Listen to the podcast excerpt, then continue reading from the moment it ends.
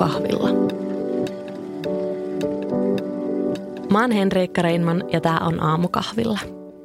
Tänään me puhutaan uupumisesta, eikä pelkästään työuupumuksesta, vaan siitä, jos koko elämä uuvuttaa ihan kokonaisuudessaan. Me kerrotaan päivän vieraan kanssa henkilökohtaisia kokemuksia uupumisen tunteista, mistä se on johtunut ja kuinka ollaan pyristelty sitä vastaan. Ja ehkä onnistuttukin siinä. Toisaalta taas paneudutaan siihen, miksi ihmiset ja erityisesti naiset ylipäänsä uupuvat nykyisin niin usein. Päivän vieraana kirjailija ja bloggaaja Eeva Kolu, joka on julkaissut juuri kirjan päivän aiheesta. Tervetuloa. Kiitos kutsusta. Mä aloitan tämmöisellä kevyellä lämmittelykysymyksellä. Miten sä niin tällä hetkellä voit? Siis koet sä enää olevas uupunut? Mm, just nyt en. Ja I, se tuntuu ihanaa. ihanalta sanoa. Tota, joo, aika hyvin. Siis mä en tiedä, onko kukaan vuonna 2020 voinut kauhean hyvin välttämättä. Että ehkä meistä kukaan ei ole silleen niin kuin elämänsä parhaassa vedossa tällä hetkellä, mutta, mutta onneksi ne liittyy muihin asioihin nyt kuin uupumukseen. Joo, ihana kuulla, koska mä, mä rupesin niin miettimään eilen, kun mä mietin, että miten mä sulta haluan kysyä – mä pohdin, että, että enhän mä tiedä, miten sulla niin tällä hetkellä sillä menee. Että vaikuttaa, että menee tosi hyvin ja että sä oot löytänyt jotain, jotain rauhaa siihen tilanteeseen. Mutta sitten mä ajattelin, että mä kysyn sitä ihan suoraan. Joo. Se on musta hyvä, että kysytään. Kysytään, niin kuin uskalletaan myös kysyä. Niin. Koska silloin ehkä ihmiset uskaltaa myös kertoa. Niin, mutta onhan se aika henkilökohtainen. Kyllä mäkin mietin, että voinko mä kysyä näin, että miten sä tällä hetkellä voit. Totta. Joo. Mulla on ollut kans – vauhdikas syksy niin kuin aika monella, monella muullakin 2020, mutta en tiedä. Musta tuntuu, että mä oon taas niin itse kaivannut itselleni tämän kuopan, että mä oon ottanut taas vähän liikaa kaikkea, vähän liikaa töitä, vähän liikaa reissuja. Jotenkin kaikkea tosi kivaa, mutta sekin uuvuttaa. Joo, ja mä luulen, että varmaan monella on ehkä ollut nyt toi, koska kevät oli niin pysähtynyt. Se on totta. Niin sitten, vaikka olisi paljon kivojakin juttuja, niin sitten ehkä tulee helposti haalittu liikaa. Ja kun toi, tavallaan toi tulevaisuus näyttää taas niin epävarmalta, että mm. milloin mm. ehkä joudutaan taas totaaliseen pysähdystilaan, niin ehkä nyt on monella sellainen fiilis, että nyt pitää vielä tehdä ja nähdä ihmisiä ja tehdä kaikkea. Ja, ja sitten mä tiedän, että monella on ollut töiden suhteen aika, aika myrskyisä vuosi, että Jep. joko niin kuin monelle ei ole ollut ollenkaan töitä, mikä ehkä sitten johtaa siihen, että sitten kun niitä on, niin niitä haalii liikaa. Se on totta. Ja sitten taas moni just sanoo etätöistä, että on ollut enemmän töitä kuin ikinä. Joo. Et se on ollut vähän silleen... Joo, totta. Tuntuu, että niin kuin taloudellisen tasapainonkin ja hyvinvoinnin vuoksi on sitten nyt, kun niitä töitä on taas ollut, niin sitten niitä on jotenkin ottanut. Mutta kyllä. kyllä mä onneksi on taas niin kuin rauhoittanut vähän loppuvuotta kalenterista ja katsonut silleen, okei, okay, älä lähde tälle tielle. Joo, se vaatii aikamoista luottamusta kyllä, että jotenkin tämän suuren epävarmuuden keskellä uskaltaa myös – koska mä huomaan niin kuin itsessäni tuon saman, että mä menen vähän siihen, että mä rupean niin kuin hoardaan, niin kuin joku orava hoardaa niitä niitä, mitä ne syö, tammenterhoja. Käpyjä. Hoardaa talvea varten, niin mä niin kuin kanssa vähän silleen, että nyt mä hoardaan näitä töitä ja nyt mä hoardaan näitä kokemuksia tätä tulevaa vuotta varten, jos tässä kohta ollaan taas kökitään kotona Joo. neljän seinän sisällä kolme kuukautta tai vuosi tai mitä ikinä, niin itsellä ehkä hieman tuota samaa ilmassa. Joo, taipumusta tähän, mutta nyt sä voit hyvin, se on ihana kuulla.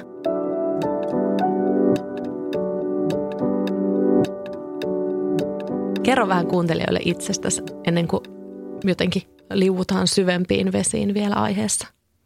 Mitä ikinä haluskaan kertoa? Mitäs mä kertoisin? Mä oon Eeva ja mä oon, kirjoitan työkseni. Mä oon pitänyt blogia dinosaurusten ajoista asti, tehnyt myös toimittajaduuneja ja nyt mä oon kirjoittanut kirjan, mun ensimmäisen. Ja kirjan nimi on Korkeintaan vähän väsynyt, eli kuinka olla tarpeeksi maailmassa, jossa mikään ei riitä. Mistä tämä kirja kertoo? Tosta, mitä sä just sanoit. Nyt kiteyttää, mutta avaa vielä Joo. vähän. Se tota, ehkä jos mä tiivistän sen yhteen asiaan, niin se kertoo burnout-kulttuurista ja jos mä tiivistän sen kahteen asiaan, niin se kertoo burnout-kulttuurista ja riittämättömyydestä ja siitä, että kuinka moninaisia ne syyt on nykyaikana ihmisten uupumuksen takana. Miksi sä lähdit kirjoittaa just tästä aiheesta? Se oli, mä oon itse ollut tuollaisessa uupumusputkessa vuosi vuosikausia sellaisessa, että mä niinku aina vähän paranin siitä just sen verran, että mä pystyn jatkaa. Ja sitten tuli taas aina uusi romahdus ja sitten mä taas paranin vähän siitä. Mutta mä en oikein ikinä niinku missään vaiheessa kunnolla toipunut siitä mun ensimmäisestäkään minkä, minkä ikäinen sä olit, kun oli eka? Öm, ihan ensimmäinen on ollut niinku yliopistoaikoina, eli mä oon ollut joku 20 jotain. Ja tota, sitten mä olin tosi pitkään siinä putkessa ja jossain vaiheessa mä vaan aloin miettiä, että miten tämä voi olla totta, että miten niin kuin voi olla totta, että mun elämä on niin kuin vaan tätä, että, että miten tämä ei lopu.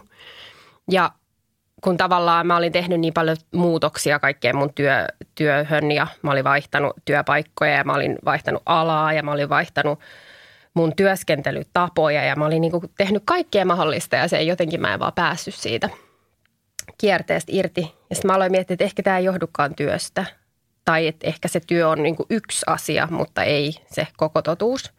Koska sillehän me uupumuksesta yleensä puhutaan, että se on, totta. työuupumus.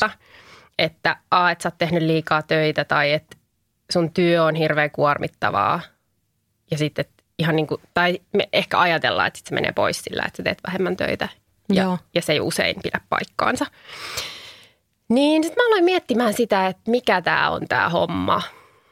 Ja oikeastaan tuo kirja syntyi siitä, että mä halusin itse ymmärtää sitä. Sekä sitä omaa kierrettäni sen uupumuksen kanssa, mutta myös sitä, että miksi mun ympärillä suunnilleen kaikki mun ikäiset naiset ja osa miehistä myös, niin tuntui kärsivän vähän tuosta samasta, että monilla oli joko ihan semmoinen niin kuin kunnon loppuun palaminen taustalla tai moni vaikutti siltä, että ne on vahvasti matkalla sitä kohti. Ja sitten oli paljon sellaisia ihmisiä, jotka oli ollut siinä semmoisessa vähän vastaavanlaisessa kierteessä kuin minä, että koko ajan sellainen pieni, pieni niin kuin burnoutti uhka vaanii ja sitten sinne aina mennään ja sitten sieltä aina vähän noustaan ylös ja sitten mennään taas niin niin aika usein siinä myös tyydytään semmoiseen tasoon, että no okei, tämä on nyt riittävän hyvä. Kyllä. Että nyt mä oon taas ihan ok ja mä pystyn tekemään jo asioita. Joo, mä luulen, että nykyaikana aika moni niin kuin ajattelee, että se on normaalia olla koko ajan vähän jotenkin Väsynyt tai kierroksilla tai uuvuksessa. Joo. Jep. Tai että se, et siitä on tullut niin kuin normaalia, että sulla on koko ajan kiire, sulla on aina enemmän tehtävää kuin sä pystyisit tai edes haluisit tehdä. Aika ei oikein ikinä riitä mihinkään, mitä oikeasti haluaisi. Se, että koko ajan vähän väsyttää ja vähän ahdistaa – niin siitä on niinku tullut sellainen normi, että me ei oikein enää kauheasti edes kyseenalaista sitä, että se on jotenkin silleen, että no tällaista elämä nyt on. Se on totta, mutta onneksi musta tuntuu, että se on niinku väistymässä, että sitä ihannoidaan hirveästi. Se on totta. Ehkä joskus 50 vuotta sitten musta tuntuu, että niinku kaikki halusi olla vähän kiireisiä. Kyllä. Ja jotenkin sitä niinku, jo semmoista burnoutin partaalla keikkumista jotenkin oudosti ihannoitiin tai Joo. ajateltiin, että no ettei riittävästi, jos et ole semmoisessa jamassa. Kyllähän se kiire on sellainen asia, millä saa niin kuin itselleen tärkeän olon.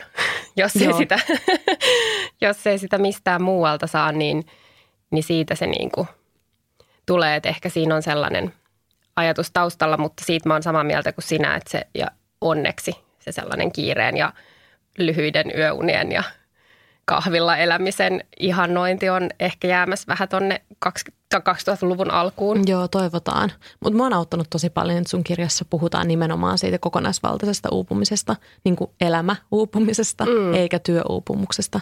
Että jotenkin mä en tiedä, että liittyykö se oikeasti niin kuin läheskään kaikilla siihen pelkästään siihen työhön nykymaailmassa. Toi on sellainen, mistä mä oon saanut paljon palautetta, että nimenomaan tuosta kirjasta, että ihanaa, että joku sanottaa sitä asiaa näin, koska moni on ehkä tuntenut jonkin tason syyllisyyttä tai, tai sellaista, että ei pysty niin kuin myöntämään itselleen sitä asiaa, koska on just se ajatus siitä, että minkälaisessa työssä uuvutaan. Että, että se on niin kuin sitä, että tekee 18 tuntista työpäivää tai sitä, että oot vaikka terveysalalla, joku terveydenhoitoalalla, joka on niin kuin äärimmäisen kuormittavaa tai opettaja tai – tai mitä ikinä. Ja sitten tosi moni on niinku puhunut mulle just siitä, että niin, että kun mulla on niinku tämmöinen ihan ok duuni ja sitä on niinku, että on sitä nyt välillä vähän paljon ja on vähän kiirettä ja on vähän paineita, mutta et jotenkin tuntuu, että mun pitäisi selvitä tästä ja mä en selviä. Niin mä luulen, että monelle on ollut aika iso sellainen helpotus myös ymmärtää se, että siellä uupumisen taustalla on tosi paljon muitakin asioita kuin se työ. Mm. Koska sitten mäkin itse olin tosi pitkään siinä, että mä en niinku suostunut myöntää sitä, koska mä ajattelin vaan, että ei, että en mä voi olla uupunut, kun ei tämä mun työ ole niin uuvuttavaa. Että en mä voi olla ja mä en saa olla. Että et kyllä tämä niin kuin, että nyt pitää vaan jaksaa ja nyt pitää vaan yrittää kahta kauheammin. Joo, se on totta. Itse samaistun tuohon tosi paljon, että varsinkin kun on näin niin sanotusti kiva duuni, niin ei mulla ole oikeutta nyt valittaa eikä uupua. Kyllä. Vaikka todellisuudessa totta kai mulla on oikeus uupua. Tai siis ei se katso niinku sitä alaa eikä niinku sitä, että kuinka kivaa se on tai miten mielenkiintoisia hommia saa tehdä tai mitään tällaista. Kyllä. Että yhtä lailla mikä tahansa työ voi uuvuttaa tai mikä muu elämän osa-alue tahansa. Kyllä ja se on itse asiassa semmoinen, minkä mä oon huomannut, kun mä oon puhunut yrittäjien kanssa, että tosi moni uupuu myös unelmatyössään ja intohimotyössään, että mm. se ei ikävä kyllä suojaa uupumukselta, Jep. että tekee kivaa duunia. Harmi.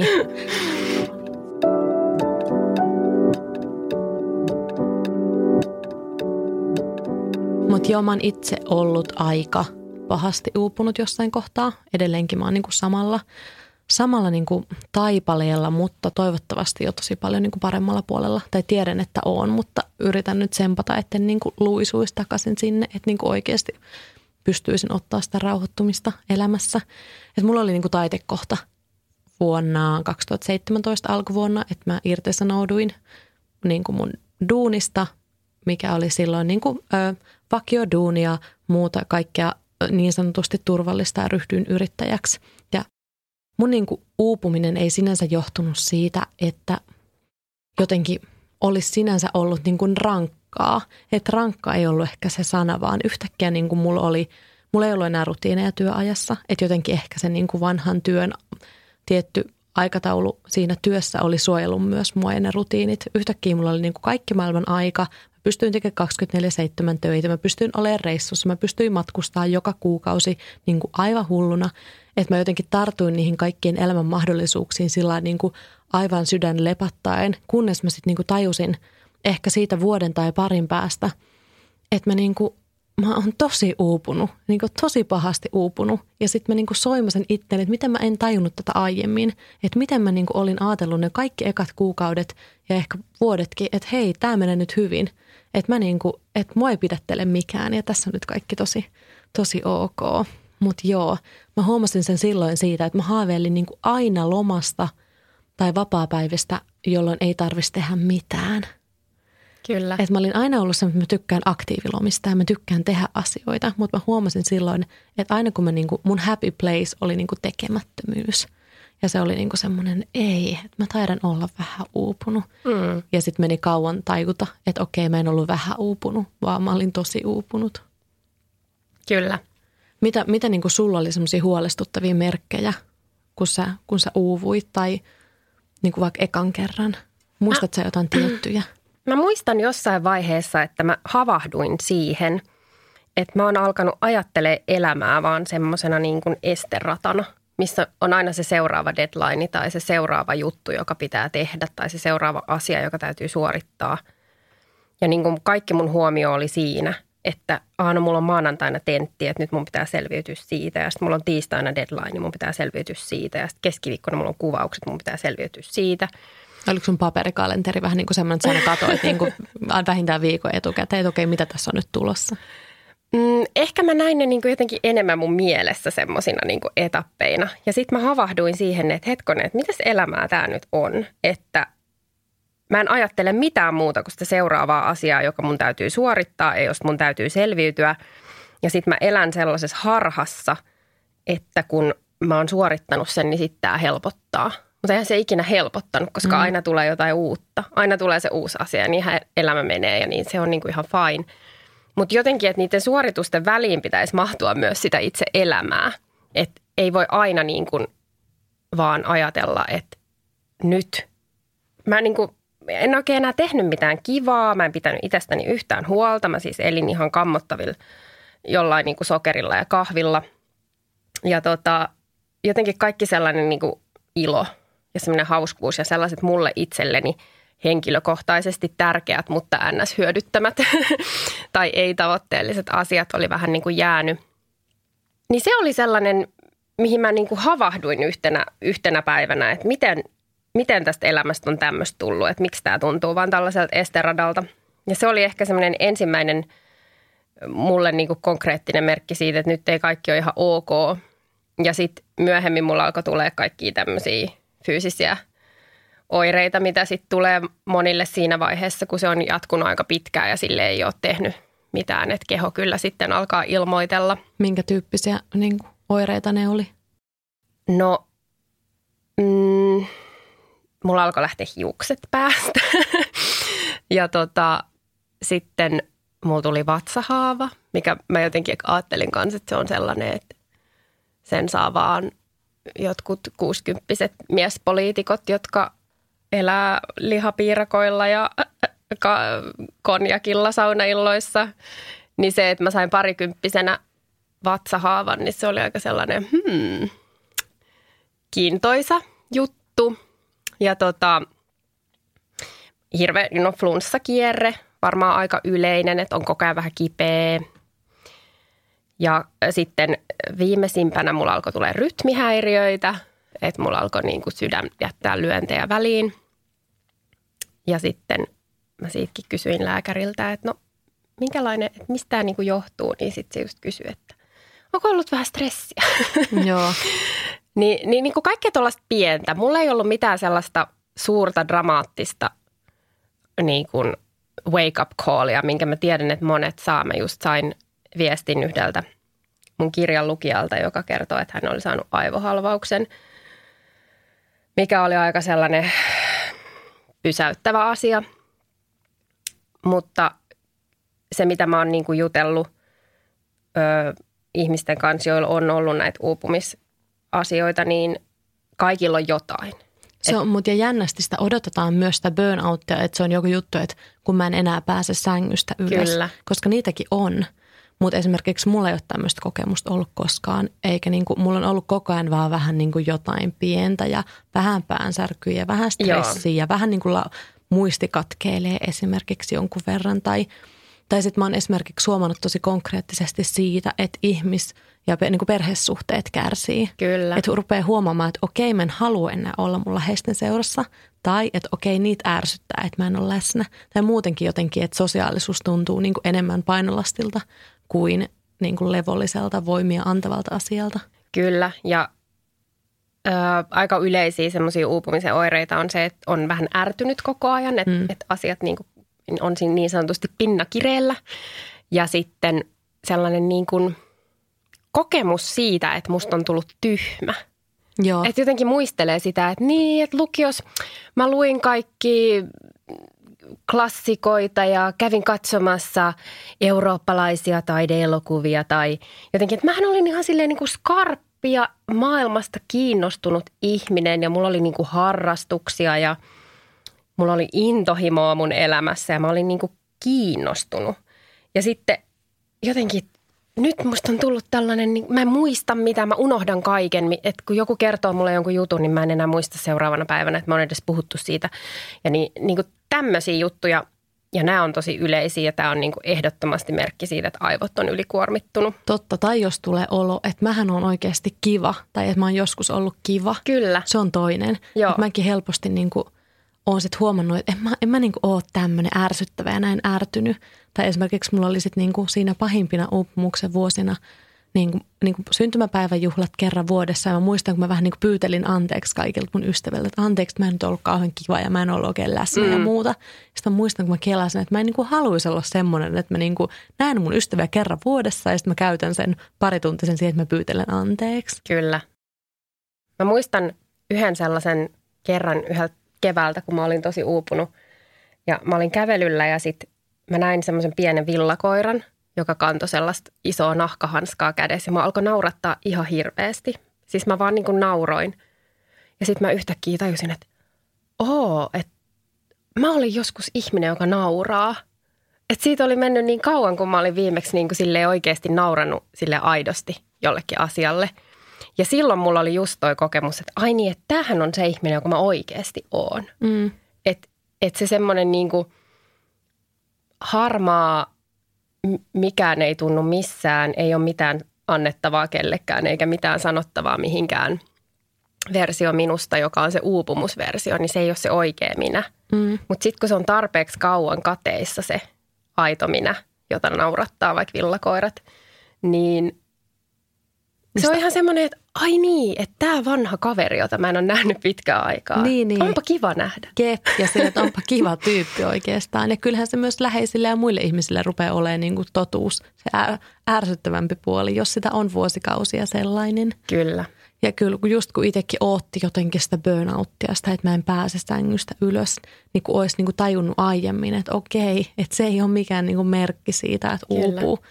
vaan että uupumista voi olla tosi monenlaista. Mä oon nauranut koko ajan näiden vuosien aikana ja enkä tajunnut, niin kuin, mulla ei ollut vatsahaavaita ja tällaisia, mm. niin mä en ole tajunnut tarttua, että nyt, että herää, että ota joutilasta aikaa tai muuta. Joo, se on ehkä aika semmoinen, jotenkin kertoo myös jotain – meidän kulttuurista tai mistä ikinä, että se burnout, että se pitää olla niin kuin täydellinen romahdus mm. ennen kuin sen ottaa tosissaan. Ja ennen kuin myöskään sitä muut ottaa jotenkin tosissaan. Kyllä.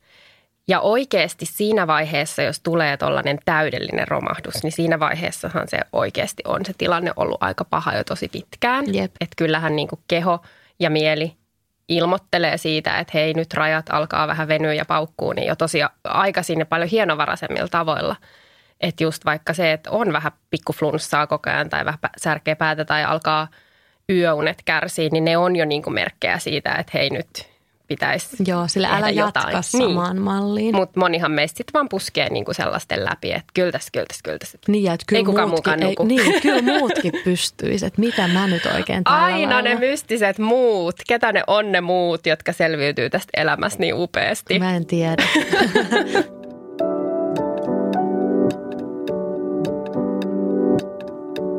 Mistä sä niinku koit, että sun uupumus niinku johtuu? Oliko siellä niinku semmoisia tiettyjä asioita?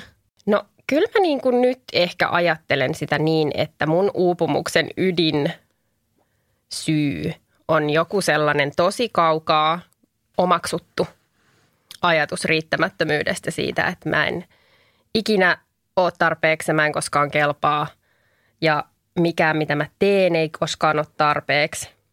Niin mä oon ehkä jotenkin koko elämäni sitten vähän niin kuin kompensoinut sitä tekemällä ihan kauheasti – tai yrittämällä ihan kauheasti ja tavoittelemalla ja asettamalla niitä tavoitteita ja suorittamalla ja yrit, niin kuin hakemalla sitä sellaista jonkinlaista. Hyväksyntää? Mä en tiedä, onko hyväksyntä edes oikea sana. Jotain sellaista... Mutta niin kuin, hyväksyntä itseltä ehkä. Niin. Ehkä sellaista jotain niin kuin todistetta siitä, niin. että hei, että sä osaat ja sä kelpaat ja sulla on oikeus olla olemassa. Niin ja sitten oikeasti, että tulisiko semmoista niin kuin riittävän painavaa todistetta niin kuin ikinä vastaan. Eihän sitä ikinä tule, jos se kokemus itsestä on se, että mikään ei ikinä riitä. Mm. Mutta toihan on varmaan siis yleisin syy uupumiselle, niin kuin se syvin syy. Kyllä mä uskon niin. Että kyllähän niin kuin, mäkin haluaisin, että jos mä kuolen, niin ihmiset muistaisi mut jotenkin. Että mä jotenkin olisin jättänyt jotain merkityksellistä tähän maailmaan tai olisin saavuttanut. Että jotain tai että joku jäisi mua kaipaamaan jostain syystä, niin kai ne on jotain semmoisia tosi primitiivisiä, niin kuin tosi syviä ajatuksia. Kyllä. Ja sitten toisaalta myös, kyllähän meidän kulttuuri tosi vahvasti antaa myös koko ajan sitä viestiä, että sä et ole tarpeeksi, sä et riitä. Mm. Jos ajattelee ihan sitä, että miten niin kuin pienestä asti vaikka me kasvetaan johonkin ulkonäkö tai miten niin kuin media vaikka viestittää sitä, että miltä pitäisi näyttää tai millaisia tavaroita sul pitäisi olla tai sitten vähän kasvaa vähän vanhemmaksi, niin sitten tulee se, että mihin kouluun sun pitäisi päästä ja mitä asioita sun pitäisi saavuttaa, millainen ura ja milloin, mihin mennessä pitää olla perhe ja millainen asunto ja omistusasunto tietysti ja joo, ja säästötili. Joo, ja. joo, joo, ja toisaalta niin kuin pitää olla niin kuin vastaan kaikkea semmoisia niin perinteisiä rooleja.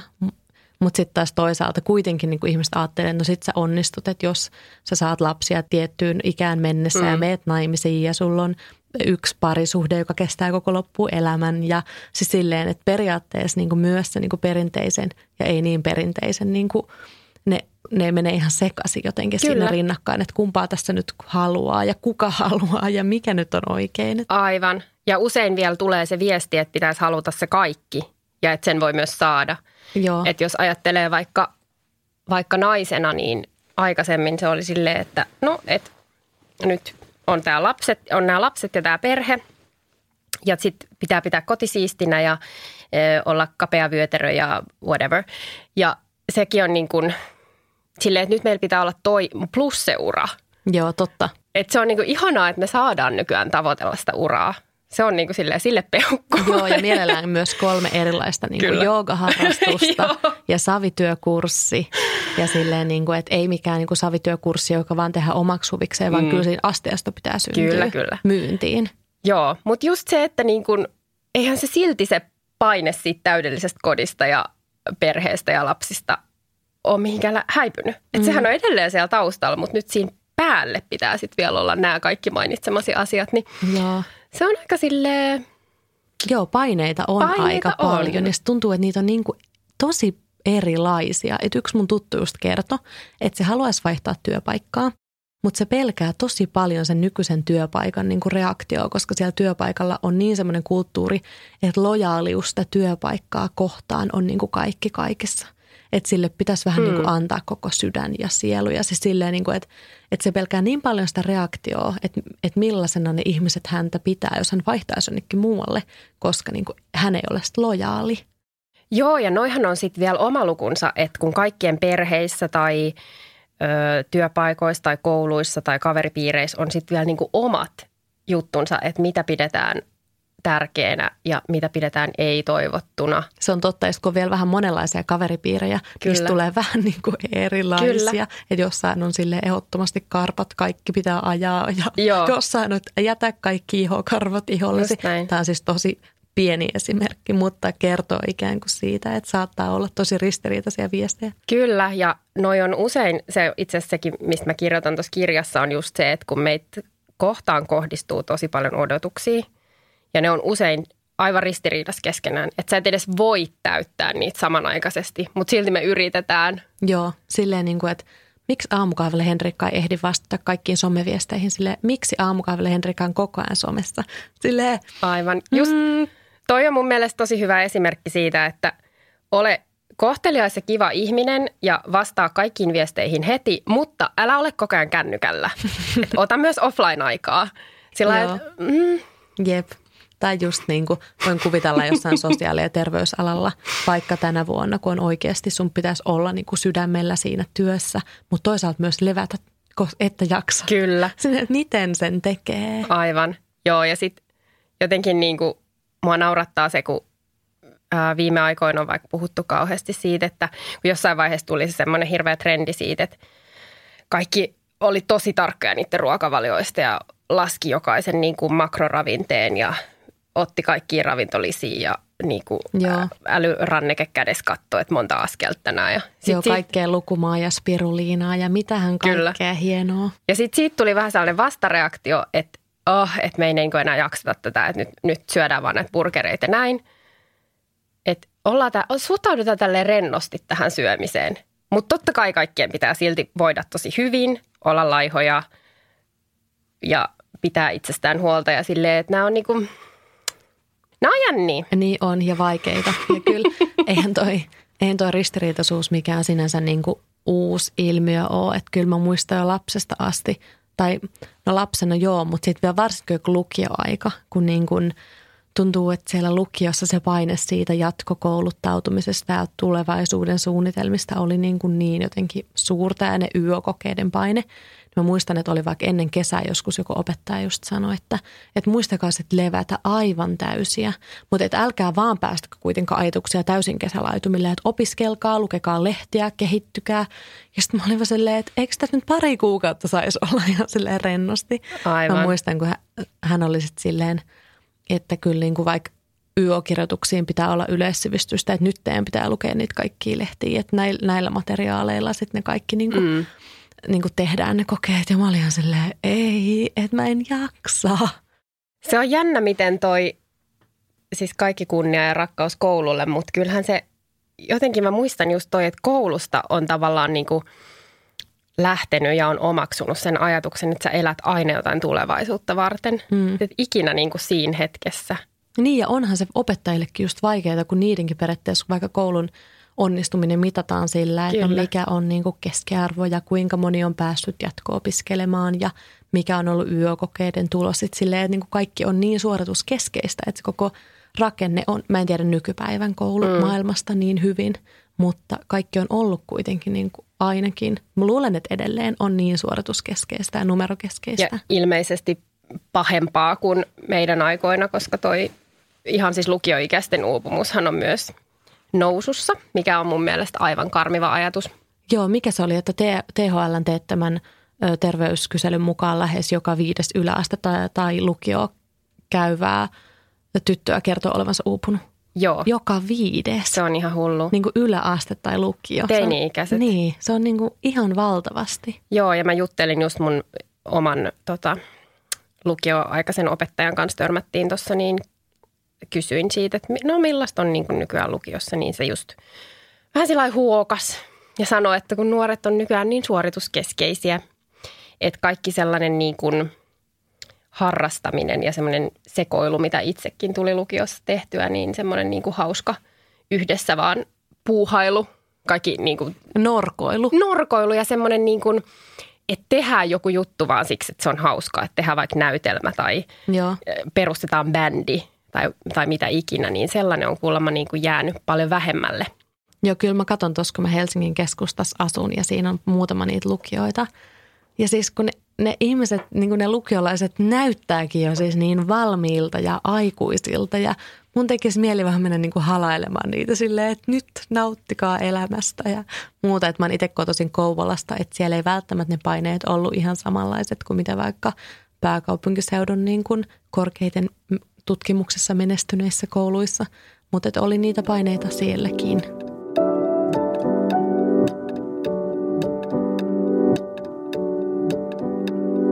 Onko ne uupujat niinku semmoisia, jotka pyrkii täydellisyyteen? Mä uskon, että monet on, mutta ei missään nimessä kaikki. Että kyllä se sellainen niin kuin suorituskeskeisyys ja sellainen, niin se varmaan vaivaa kyllä monia muitakin kuin perfektionisteja – mutta ehkä se sellainen niin kuin elämän yleinen uuvuttavuus nykyään liittyy myös vaan niin kuin siihen, että minkälainen tämä tahti on. Just vaikka se, mistä mainitsit tuossa aikaisemmin, että kun sä jäit yrittäjäksi, sulle ei ollutkaan enää niitä rutiineja ja semmoisia tiettyjä rajoja, jotka se päivätyö asetti, niin tuntuu, että ei niitä oikein enää ole niilläkään, jotka on päivätöissä. Totta. Että et jotenkin nykyään hirveän moni just kertoo siitä, että lukee meille ja vastailee, tekee töitä niin kuin yhdeksältä illalla ja ennen, vielä ennen kuin menee nukkumaan, niin katsoo mailit ja, ja just se, että miten meiltä vaikka oletetaan, että sit vapaa-ajallakin pitää just edustaa itseään tai työtään vaikka so, somessa mm.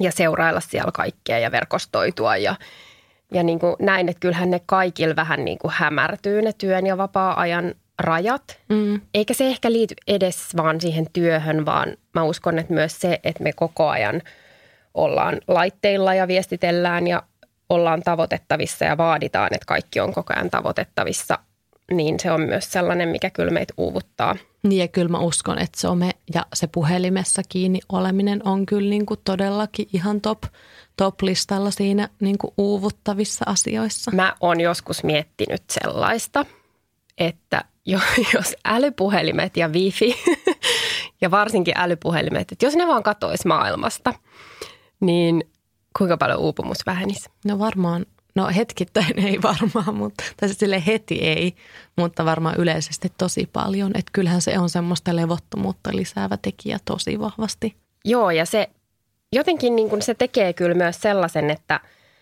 aina voi olla joko vähän töissä tai muuten jotenkin hyödy, hyödyksi ja hyödyllinen ja tehdä jotain järkevää. Että et en enää niin kuin on tosi vaikea antaa itselleen lupa vaikka istuu ratikas ja katsoa ulos, kun ajattelee, mm. että no mä voin tässä samalla nyt vastaa meileihin. Niin tai vaikka niin kuin ei oiskaan mitään, niin kyllähän se myös koukuttaa niin, että sit sitä myös niin kuin selaa ja katsoo vähän väliä.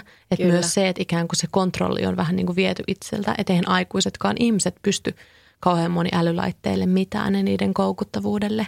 Että niin kuin lap, niin kuin jos miettii vaikka hyvää kasvatusta, rakkautta ja rajoja, niin yhtäkkiä kun aikuinen – ja joku muu vie sua, joku älylaite ja kaikki ne algoritmit. Siellähän on niin kuin ihmiset, jotka miettii, että miten ne saa meidät mahdollisimman pitkään viettämään niissä aikaa ja koukuttamaan mahdollisimman syvästi. Kyllä. Että onhan se pelottavaa. Niin kuin todella pelottavaa. Se on just sitä. Mä myös mietin niin kuin ylipäänsä maailmaa, kun on mietitty sitä, että miksi just tytöt enemmän kuin pojat niin okei, voi olla myös, että tytöt hakeutuu enemmän niin kuin terveydenhuollon piiriin hakemaan niin kuin apua näihin mielenterveysongelmiin helpommin, jolloin ne pojat ei näy tutkimuksissa myös niin helposti. Mutta kyllä mä uskon myös, että, että tytöillä on tässä kohtaa vähän, vähän kinkkisemmät paikat, että ehkä se koko yhteiskunta on myös niin kuin rakentunut niin, että yhtäkkiä tytöillä on niitä paineita ihan hirveästi, just se perhe, mm. koti, työ, kaikki. Ja sitten mä oon myös miettinyt ihan niin kuin tämmöisiä niin kuin geneettisiä eroja, että on tutkimusten mukaan todettu, että tytöt on vaikka empaattisempia. Niin voihan se olla, että niin kuin vaikka ympäristön ja muiden ihmisten vaikutus tyttöihin on niin kuin voimakkaampaa. Että jo on niin kuin, mä luin just jonkun artikkelin, että pojat pystyy suhtautumaan koulunkäyntiin vaikka vähän enemmän silleen, että no ei, ei, ei niin väliä, että mitkä nämä, mitkä nämä niin kuin arvosanat vaikka on, kun taas, kun taas tytöt useimmin on silleen, että okei, mun, mun arvo on tässä kiinni ja mun pitäisi suoriutua hyvin. Mä uskon, että se, miksi uupumus koskettaa enemmän naisia, niin yksi syy siihen on, on ensinnäkin se, että meillä on aika edelleen aika tiukka käsitys kuitenkin siitä, että millainen naisen pitää olla. Että että miehillä on ehkä enemmän vapauksia siinä, että miten ne voi vaikka ilmaista itseään. Että just yksi aihe, mistä mä kirjoitan tuossa kirjassa on aggressio. Ja sillähän on kauhean huono maine mutta oikeasti aggressio on, on tosi tarpeellista ja välttämätöntäkin elämän sujuvuuden kannalta ja me ei oikein niin kuin osata vieläkään kohdata aggressionaisissa, että se on esimerkiksi sitä, että sanoo vaan, että mun mielestä kannattaa tehdä näin. Eikä aina silleen, että no mä nyt tässä vähän mietin, että pitäisikö kokeilla tälleen tai, tai no en mä, ei, äh, no ei, että unohtakaa. Tai no, tai no ehkä jos jos kellään ei ole mitään sitä vastaan, niin tehtäisikö ehkä tälleen. Mutta tämä oli siis todella kiva ajatus. Ni, niin just se, että me ehkä niin kuin helpommin, tai ei ehkä, vaan todellakin helpommin kestetään niin kuin miehiltä sitä, että ne saa olla päämäärätietoisia ja ne saa näyttää aggressioa ja mennä asioita kohti. Ja sitten naisilta kuitenkin ehkä edelleen vähän odotetaan sitä, että meidän pitää aina miellyttää kaikkia muita ja olla tosi mukavia. Ja jos menestys tulee, niin se tulee jotenkin vahingossa vähän niin kuin siinä sivutuotteena, mutta siitä ei myöskään saa olla ylpeä. Joo, ja just toi, että kyllä me kuitenkin edelleen varmaan vähän enemmän odotetaan naisilta sitä, että naisten pitää huomioida niin kuin muiden ihmisten tarpeet aina ennen kuin omansa. Mm. Niin kyllähän se, että sä tavallaan koko ajan painat alas niitä omia tarpeita tai sitä omaa voimaa, jota aggressio on, niin kyllähän se sitten aika pidemmän päälle laittaa aika ahtaalle. Joo. Ja se kun oot ahtaalla, niin se kyllä uuvuttaa. Mm. Mä oon pohtinut niin tämän uupumisen ja näiden artikkeleiden kanssa, kun on näitä lukenut, niin tätä kiltityttösyndroomaa, mistä aina puhutaan.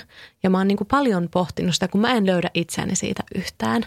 Mä en ole ollut siis tämmöinen klassinen kiltityttö, että mä niin kuin olisin aina men, mennyt sen mukaan, että mitä muut haluaisi ehkä tehdä. Että mulla on ollut aina tosi niin kuin vahva oma tahto ja mä oon laittanut vanhemmille hanttiin ja mä oon laittanut opettajille hanttiin ja mä oon tapellut nyrkein ja sanoin mun sisarusten kanssa. Ja siis mä en ole niin kuin koskaan kokenut samaistumispintaa tähän kilttityttö-sanapariin, mutta mä oon niin kuin tajunnut paljon niin kuin sit niinku, että okei, siinä on paljon tuttua mulle, että toi sanapari vaan hämää mua, että mm. semmoinen suorittajasyndrooma kuitenkin on siellä taustalla, että mun pitäisi kuitenkin tehdä asiat niin kuin ne kuuluu tehdä. Mä muistan vaikka joskus ala-asteella, mä sain seiskapuolen kokeesta ja mä en ollut ikinä saanut niin huonoa. Ja siis mua pelotti mennä kotiin. Ei sen takia, että mun vanhemmat olisi jotenkin piessy, mutta ne olisi jotenkin ollut tosi pettyneitä muhun, vaan jotenkin mä koin, että mun ihmisarvo oli niin vahvasti kiinni siinä, mitä mä niin kuin onnistuin tekemään tai, tai mistä mä suoriuduin tai mitä mä osasin, niin mä oon se, että onko mä sittenkin niin kuin tällainen ihminen. Niin vaikka mä en niin kuin löydä itten siitä kiltistä tytöstä, niin mä löydän kyllä itsestäni semmoisen niin kuin todella syvän suorittajan, josta mä niin kuin yritän päästä eroon. Ja ehkä tuosta kiltistä tytöstä myös mä oon miettinyt sitä niin kuin – mm, tee asiat valittamatta ja itkemättä. Että silleen, että mä oon vaikka tosi herkkä, mutta mä en itkenyt ikinä, koska ei kuulunut. Se ei mm. kuulunut siihen juttuun, että mä olisin niin jotenkin ruvennut nyt pillittämään. Että itkemisellähän on tosi huono maine ollut. Onneksi sekin on vähän murtumassa. Mutta että mulla oli oikeasti varmasti tosi monia hetkiä, kun mä olisin halunnut itkeä. Mutta mä koin, että mä epäonnistuin ja olin vielä kaiken lisäksi tommonen niin tyttömäinen itkiäkin sit lisäksi. Että mä sain seiska puolen Et, ja mä huomaan sitä kyllä aikuisena edelleen, että mä oon semmoinen, että mä oon pärjääjä ja mä haluan pärjätä. Ja mistä mä toivoisin niin kuin ihmisten pääsevän ja suomalaisten varsinkin pääsevän eroon on semmoinen niin kuin pärjäämisen kulttuuri. Että mäkin olen joskus luvannut mun isälle teininä, että mä pärjään kyllä. Ja nyt lähivuosina mä oon välillä miettinyt, että entä jos mä en pärjääkään – että entä jos mä joudunkin niinku sanoa mun isälle, että mä en ehkä pärjääkään kaikissa hetkissä. Että onks, niinku, onks mä niinku pettymys mun vanhemmille ja ennen kaikkea mun, mulle itselleni, jos mä en pärjääkään kaikessa. Mä tunnistan itteni tuosta pärjääjästä kyllä tosi vahvasti ja mä uskon, että se on sellainen, mikä on jossain määrin varmaan kaikissa suomalaisissa. Ja mun mielestä se on itse asiassa aika traagista – koska se, että kun me ajatellaan, että kun me pärjätään, niin sit meistä ei ole niin kuin vaivaa kellekään, mutta itse asiassa silloin me pidetään ihmiset tosi kaukana, mm. koska sitten kaikki kuitenkin tarvii myös sitä, että ne saa auttaa ja ne saa olla avuksi. Ja se on mun mielestä yksi surullisimpia piirteitä nykyajassa. Ja just tässä, että, että jotenkin kaikki on niin uupuneita, että sit sitä alkaa helposti just ajattelee, että oh, no, että kaikilla, on niin kuin, kaikilla on niin paljon kaikkea, kaikilla on niin kiire, että en mä viiti vaivata ketään mun asioilla.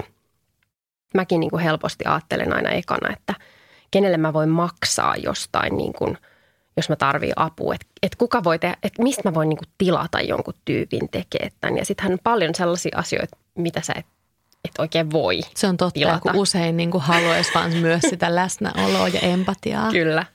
Ja sitten kuitenkin niin kuin ihmiset tarvii myös sitä, että niitä tarvitaan. Joo. Että jos sä aina pidät muut etäällä ja oot sille, että mä pärjään kyllä, mä pärjään kyllä, niin ei ne ihmiset pääse sitten siinä niinku hyvässäkään mielessä kauhean lähelle. Mm. Niin ja semmoinen haavoittuvuus on kuitenkin meissä kaikissa. Niin miksi me jotenkin peitellään sitä niin kauheasti, miksi me inhotaan sitä haavoittuvuutta niin, kuin niin paljon meissä. Me just luin Hesarista yksi päivä artikkelin, missä oli niin kuin siitä, että – Suomessa on kuitenkin eletty suht vasta niin niukkoja aikoja, että jotenkin semmoista joutilaisuutta ja vapaa-aikaa niin kuin inhotaan. Että se ei ole niin kuin hyvän, niin kuin hyvin elävän ihmisen ominaisuus yhtään olla niin kuin vapaalla. Ja tämä ominaisuushan näkyy just meidän vanhempien ja isovanhempien niin kuin keskuudessa tosi vahvasti. Että ei niin kuin – semmoinen niin kuin, että no mä aion tänään vaan olla, eikä mulla ole mitään suunnitelmia, mä aion vaan röhnän sohvalla, niin sitä niin kuin sille halveksutaan aika helposti. Joo, ja toi on sellainen niin kuin, minkä tunnistan vahvasti omasta suvustani, että jotenkin se semmoinen tarve puuhata koko ajan jotain. Joo. Ja että niin kuin semmoinen, just se syyllisyys siitä, että – jos mä nyt vaan tämän aamupäivän vaikka makoilisin tässä sohvalla enkä tekisi mitään, niin se on niin kuin aina sellainen pieni ääni, joka sanoo siellä, että mut sulla olisi noin pyykit, jotka vois laittaa ja sä voisit käydä postissa ja sä voisit imuroida ja, ja niin kuin näin, niin se on vaikea ääni hiljentää. On, ja vaikka menisikin johonkin sovittuun pois kotoa, vaikka jalkahoitoon, niin se on niin kuin hukkaan heitettyä aikaa aika helposti monen mielestä. Kyllä se on vaikea antaa itselleen se lupa siihen, että saa vaan olla.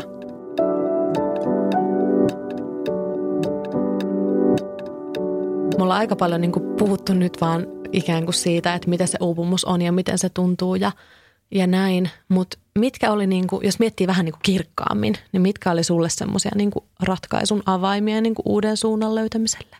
Tärkeimpänä se, että mä aloin ottaa tosissani sen, miltä musta tuntuu.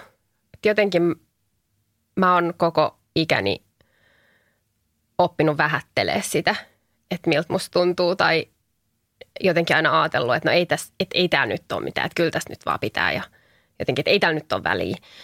Niin se, että mä aloin oikeasti ottaa tosissani sen, että, että nyt musta tuntuu aika pahalta ja mä en haluaisi, että musta tuntuu tältä, että voiko mä niinku tehdä jotain tälle, niin se oli ykkösjuttu. Mä niinku sanoisin, että ota tosissasi se oma olo, äläkä vertaa sitä kenenkään muuhun, koska kaikilla on niinku omat jutut. Me ei tiedetä, mitä ihmisten elämässä on meneillään. Me ei tiedetä, miten, millainen on kenenkin herkkyystaso tietyille asioille. Niin se, että joku muu selviää jostain, mistä sä et selviä, niin se ei ole mikään syy olla ottamatta omaa oloa tosissaan. Plus me ei ikinä oikeasti tiedetä, että miten hyvin ne muut siitä selviää. Noin erinomaiset. Ota tosissaan, älä vertaile. Kyllä. Ja sitten mulle niin kuin todella tärkeä juttu siinä toipumisessa oli se, että mä suostuin antaa sille aikaa. Et se oli varmasti se syy, miksi mä olin tosi pitkään siinä kierteessä – tai yksi niistä syistä oli just se, että mulla oli aina joku ajatus siitä, että kuinka kauan tämä toipuminen voi nyt kestää. Että no niin, että nyt mä oon ollut vaikka kuukauden sairaslomalla. Että eiköhän tämä nyt ole, että eiköhän tässä on nyt lepäilty, että takas vaan. Ja sitten kun sitä ei oikein, sitä ei välttämättä voi itse päättää, että näin kauan tämä toipuminen nyt kestää ja tässä ajassa mä tämän toipumisen suoritan – mistä pääsemmekin seuraavaan pointtiin, että älä suorita toipumista. Koska mä itse tein just sen virheen, että silloin kun mä sitten sain kuulla lääkäriltä, että olen uupunut, niin mä olin heti kunnon kympin tytön tavoin silleen, että ahaa, olen uupunut. No niin, nyt selätän tämän uupumuksen. Sitten mä aloin luin kaikki mahdolliset kirjat ja artikkelit ja kävin joogassa ja aloin meditoimaan ja söin kaikki lisäravinteita. Ja... Kuulostaa uuvuttavalta. No se oli. Voin kertoa, että uupumus ei parane sillä mentaliteetilla, joka siihen on alun perin ajanut. Eli toipumista ei voi suorittaa. Se on ikävä kyllä näin. Niin tollaset jotenkin asiat oli tärkeitä ja sitten – mulle ihan super iso juttu on ollut rutiinit. Mulla ei ole oikeastaan koskaan ollut rutiineja. Mä oon aina vierastanut ja suorastaan pyrkinyt välttämään niitä, koska mä oon ajatellut, että rutiinoitunut elämä on tylsää. Ja se, se vaan on silleen, että sit kun aikansa elää sille ellun kanana, niin jossain vaiheessa se lakkaa olemasta hauskaa ja siitä tulee vaan tosi uuvuttavaa – niin mulle niin kuin iso juttu on se, että mä oon opetellut nukkua kahdeksan tuntia yössä. En mä edelleenkään siinä aina onnistu, mutta mä niin kuin se on se, mitä kohti mennään. Ja just syömään säännöllisesti ja sitten mulla on sellaisia omia, omia mulle tärkeitä rutiineja, jotka ei ehkä niin kuin kellekään muulle avaudu, mutta mä uskon, että kaikkien kannattaa itse löytää niitä semmoisia rutiineja, jotka tuo sellaista struktuuria ja hyvinvointia siihen arkeen, jotka on tavallaan sellaisia hidastustöyssiä, että silloin kun alkaa näyttää siltä, että homma taas eskaloituu ja alkaa tulla vähän liikaa kaikkea ja vauhti kiihtyy, niin, niin sitten se, että pitää kiinni jostain rutiineista, niin se yleensä auttaa siinä, että se ei lähde niin kuin ihan kierroksille. Ja sitten ehkä kaikista tärkein asia on se omien rajojen – mä en tiedä, onko löytäminen oikea sana, koska en mä tiedä, onko mä vieläkään niitä löytänyt, mutta ainakin mä niitä kovasti etsin. Toi kuulostaa hyvältä. Vähintään etsi rajojasi. Kyllä. Vaikka löytämättä, mutta etsi Kyllä. Alit, alituiseen koska jatkuvasti. Ne rajathan on niin kuin, ne on epämiellyttävä asia, koska sä joudut ehkä sanomaan ei jollekin ihmiselle tai työlle tai asialle. Sä joudut tuottaa jollekin pettymyksen. Joku tulee ajattelee, että oho, onpa onpa hirveä ämmä, kun sanoi mulle ei tai kun niin, sanoi, että en mä nyt tee tai, tai en ei mä vastannut tuu, viestiin. Tai ei vastannut. Ja tota, siinä joutuu niin kuin, siinä joutuu tuottamaan pettymyksiä muille ihmisille ja se on tosi epämukavaa. Ja toinen on myös epämukavaa kohdata ne niin kuin rajat suhteessa itseensä, koska sitä niin kuin haluaisi olla kaikki voipa ja haluaisi pystyy ihan kaikkea, haluaisi ehtiä ihan kaikkea. Sit ja välillä... joskus on ehkä myös pystynyt enempään. Kyllä. Sekin on vaikeaa. Kyllä. Se on nimenomaan kyllä se, mitä mä oon huomannut burnoutin jälkeen, että ei enää pysty niin kuin samanlaisiin suorituksiin Se on totta ennen. ja myös varmasti ikä vaikuttaa. Joo, totta. Et se niin kuin, ja se ei ole välttämättä huono asia, koska kyllähän ne niin kuin rajat on silloinkin, oikeastihan silloin on, on jo venynyt äärimmilleen. Että se on ehkä ihan hyväkin, että se raja tulee nykyään aikaisemmin vastaan. Mutta... Mä yritän aina lohduttaa itseäni, jos mä huomaan, että okei, mä en jaksa enää vaikka fyysisesti samoja asioita. Niin että okei, mulla on pääkoppa täynnä enemmän elämänkokemusta ja mulla on kaikkea, mulla on paljon enemmän tietoa, mitä mulla oli. Että johon tämä nyt tässä uuvuttaa, että mä kannan tätä mieletöntä tietopankkia mukana.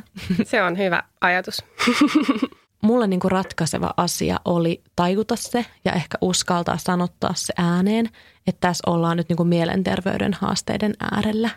Se oli niin kuin, se hävetti ja nolotti sanoo, mutta jotenkin se auttoi mua tosi paljon, että okei, että nyt huolehdin mielestäsi. Että mulla ei ollut ikinä mitään ongelmaa vetää puranaa päänsärkyyn, mutta tämä on ollut mulle selkeästi haastavaa ja häpeällistä, että mun mieli ei voi hyvin tai että nyt ollaan niin kuin mielenterveyden ongelmien äärellä.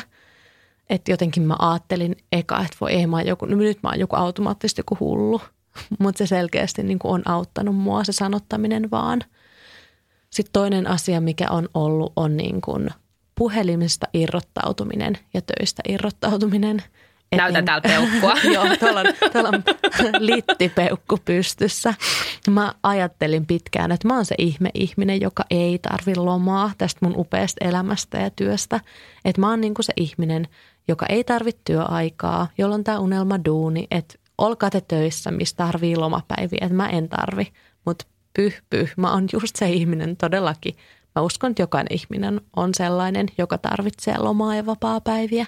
Ja myös niin kuin valveilla olevaa luppuaikaa, ei ainoastaan nukkumista. Se mulla on aina hoitunut hyvin, mutta ehkä just se, että niin kuin löytää sitä vapaa-aikaa myös silloin, kun on silmät auki ja kun ei pötkötä sängyssä. Ja sitten yksi asia, mihin mä oon keskittynyt tosi paljon, on keskittymiseen keskittyminen. Että mä en aina vaihtaisi mun fokusta – että mun mieli on semmoinen, että mä vaihan niin kuin mielenkiinnon kohdetta ja että sit mä oon tyhjentämässä asteenpysykonetta ja mä muistan jonkun ja mä siirryn sinne ja, ja siis silleen, että mä oon yrittänyt, että okei, no tee tämä asia loppuun. Se on tosi tosi vaikeaa, ihan mm. mahdotonta, mutta se kyllä niin kuin helpottuu ajan mittaan ja se tuo myös levollisuutta tosi paljon omaan mieleen. Tässä on semmoisia omia avaimia ehkä, mutta ky- kyllä mä niin kuin toivoisin, että myös ihmiset – jotenkin huomaisi sen uupumisen ennen näin niin kuin radikaaleja aikoja, mitä sulla on vaikka sun elämässä ollut ja, ja mullakin.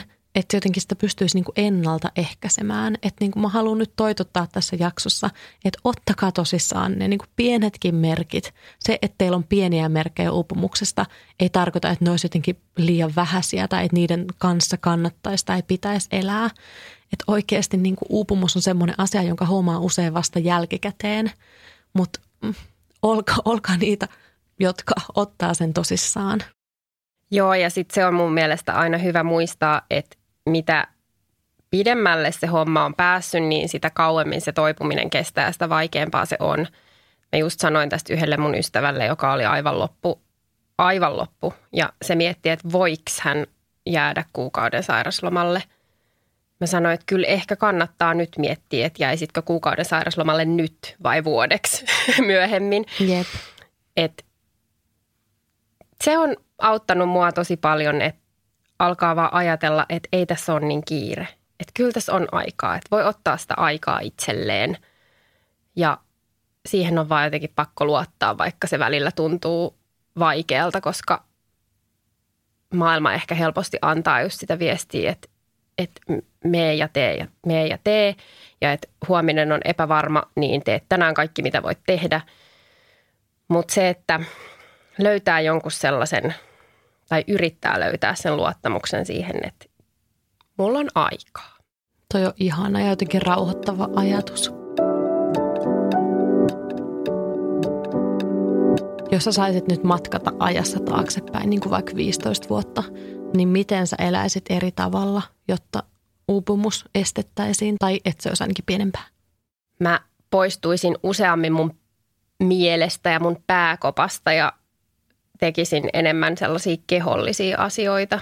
Mä luulen, että se on yksi syy sille, miksi me ollaan aika uupuneita nykyään, että me ollaan ihan liikaa pään sisällä, Että me tehdään ajatustyötä ja sitten sen jälkeen vapaa-ajalla me luetaan uutisia ja katsotaan Netflixiä ja selataan kännykkää sen sijaan, että tekisi jotain, missä keho pääsee, missä mieli pääsee lepäämään ja keho pääsee toimimaan. Et nyt meillä on aivot, jotka käy aivan ylikierroksilla ja sitten keho, joka on vähän silleen, että hei huomaa mut, Se on Täällä muuten oon. totta. Ja varmaan en, niin kuin entisaikaan, kun on oltu vaikka maataloustöissä tai omavaraisia tai muuta, niin eihän siinä ole ehtinyt niin kuin olla niin paljon aikaa kelaille kaiken maailman oman mielen kiemuroita.